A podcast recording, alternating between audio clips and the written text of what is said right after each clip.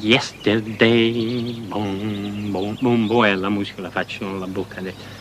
Na, na, na, far away,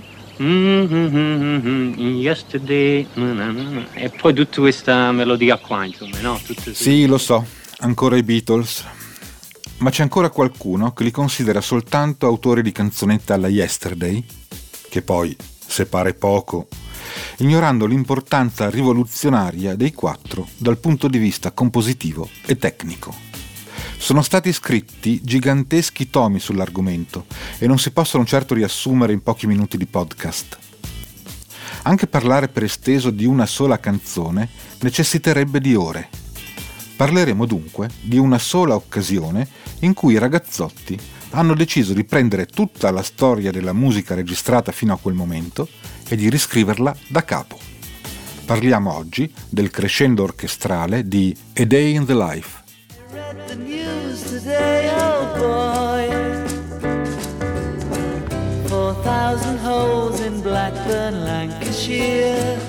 Sono Marco degli Stereo Club. Amo la vita in studio di registrazione e questo è Kruger.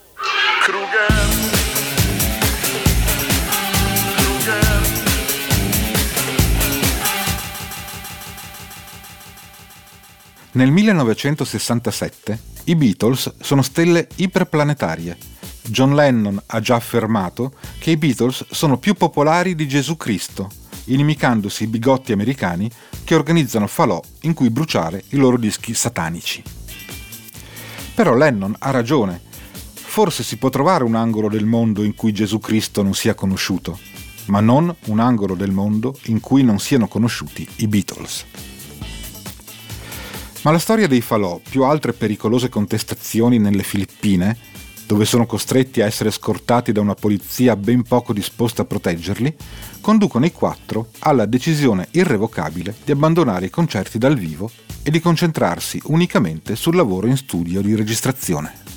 I ragazzotti hanno già dato prova di infischiarsene delle regole degli studi di registrazione, costringendo i tecnici di Abbey Road a spingersi ben oltre le pigre abitudini dalle sessioni notturne, prima si lavorava solo in orario di ufficio, all'abbandono dei tristi camici bianchi indossati dal personale, come medici in ospedale, dall'uso di nastri suonati al contrario al posizionamento dei microfoni in posti impensati, per esempio dentro la cassa della batteria, ora lo fanno tutti, prima nessuno, era proibito. Inventano persino l'effetto flanger, il doppiaggio artificiale della voce, la sincronizzazione di più registratori per aumentare il numero di tracce disponibili, eccetera, eccetera, eccetera. Naturalmente non fanno tutto da soli. Per loro e nostra fortuna trovano forti spalle a sostenere le loro stramberie. Citiamo qui solo tre nomi. George Martin, il loro arrangiatore e produttore, Jeff Emerick, il tecnico del suono dei loro dischi fondamentali, Ken Townsend, l'ingegnere che asseconda le loro richieste inventandosi soluzioni tecniche talmente avanti coi tempi che vengono usate ancora oggi. Ma sono loro a chiedere sempre di spingersi oltre, di fare cose che nessuno ha mai fatto prima.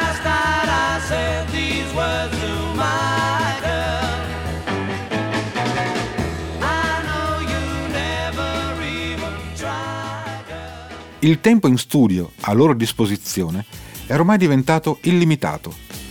Se per registrare il primo LP, quello con Love Me Do, Please Please Me, Twist and Shout e altri gioiellini, avevano impiegato una sola giornata, ora possono permettersi di stare settimane su un'unica canzone. Sgt. Pepper viene registrato in 129 giorni quasi 700 ore di registrazione, per una spesa di circa 25.000 sterline del 67, l'equivalente di circa 420.000 sterline di oggi. Ed eccoci proprio nel 1967, durante la registrazione di Sgt. Pepper's Lonely Hearts Club Band. Per inciso, questo è considerato ancora oggi il più bel disco di tutti i tempi. Ma anche tralasciando le classifiche estetiche, che possono essere parzialmente soggettive, sicuramente è stato il più importante. Tra i vari capolavori inseriti in questo disco fondamentale, ce n'è uno che lascia bocca aperta ancora più degli altri. Si intitola A Day in the Life.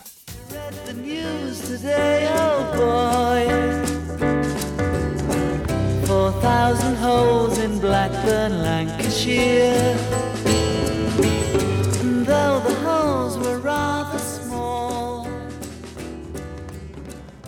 La prima stranezza della canzone che salta alle orecchie sta nel fatto di essere composta da due parti molto distinte. La prima è quella che inizia con I read the news today, oh boy. La seconda, quella che parte con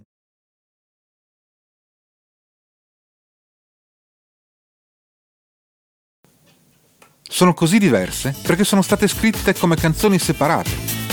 La prima da Lennon, la seconda da McCartney. E messe insieme perché... Beh, perché stanno bene insieme. Occorrono altri motivi? Essendo così diverse tra loro, occorre un modo per unirle. Viene dunque l'idea di un inserimento orchestrale lungo 24 battute che però al momento della registrazione della base ancora non è stato scritto.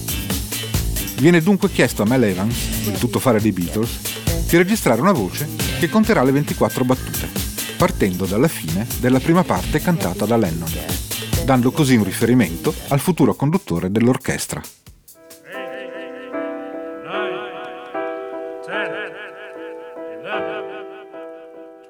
Poi, al termine delle 24 battute, viene fatta suonare una sveglia che dovrà appunto segnalare l'attacco della parte scritta da McCartney.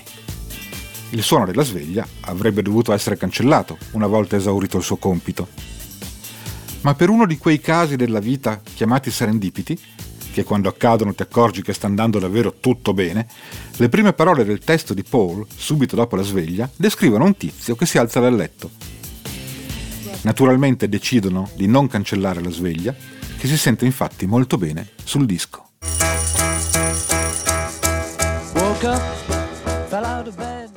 Rimane solo, si fa per dire, da capire cosa far suonare all'orchestra in quelle 24 battute. L'idea è trovata da Paul. Facciamo suonare ai musicisti un crescendo che parta dalla nota più bassa e finisca sulla nota più alta del loro strumento.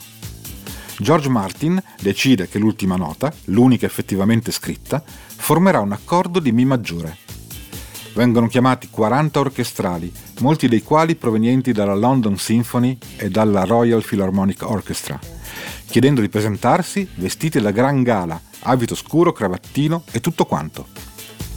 Alle ore 20 George Martin istruisce sul da farsi un'attonita platea di grandi musicisti professionisti in abito scuro. Partendo piano dalla nota più bassa del vostro strumento, Avete 24 battute per arrivare a quell'accordo di Mi maggiore, suonato fortissimo sulla nota più alta possibile, dice Martin, e dovete farlo liberamente, senza ascoltare il vostro vicino, senza mettervi d'accordo, senza seguirvi l'un l'altro.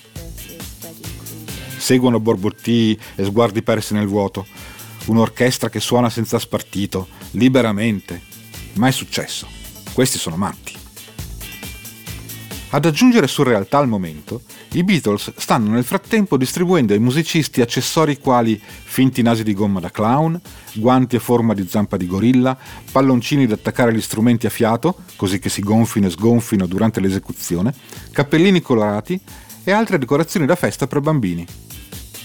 Tant'è che in quelle condizioni, e non senza un certo divertimento, i 40 serissimi professionisti eseguono quella parte così stravagante che viene registrata anche quattro volte, in parallelo, creando così il potentissimo effetto sonoro di 160 musicisti che suonano contemporaneamente.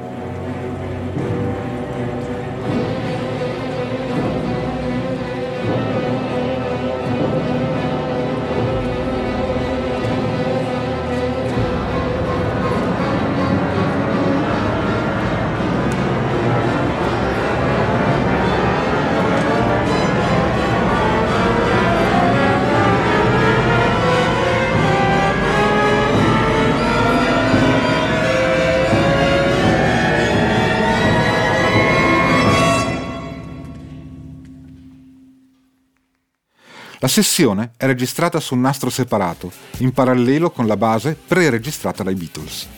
Questo richiede allo staff EMI, cioè al buon Ken Townsend di qui sopra, di inventarsi una soluzione tecnica che permetta di sincronizzare due registratori a quattro tracce. È la prima volta. La parte viene registrata anche prima del finale della canzone, Alla fine dell'esecuzione, a luna di notte, scoppia un grande applauso, perché tutti, anche i più scettici, anche i più seriosi, anche i meno indulgenti, capiscono che lì, quella sera, si è fatta la storia.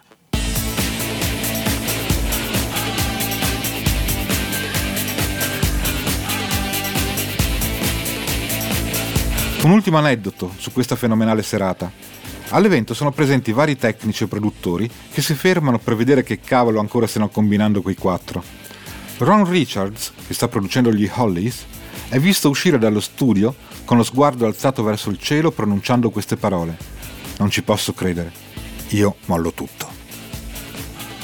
Questo è l'effetto che facevano i Beatles, di essere irraggiungibili.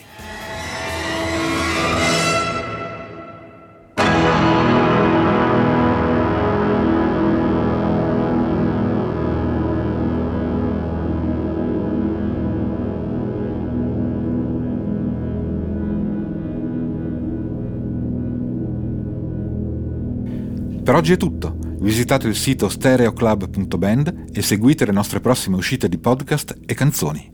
Ciao!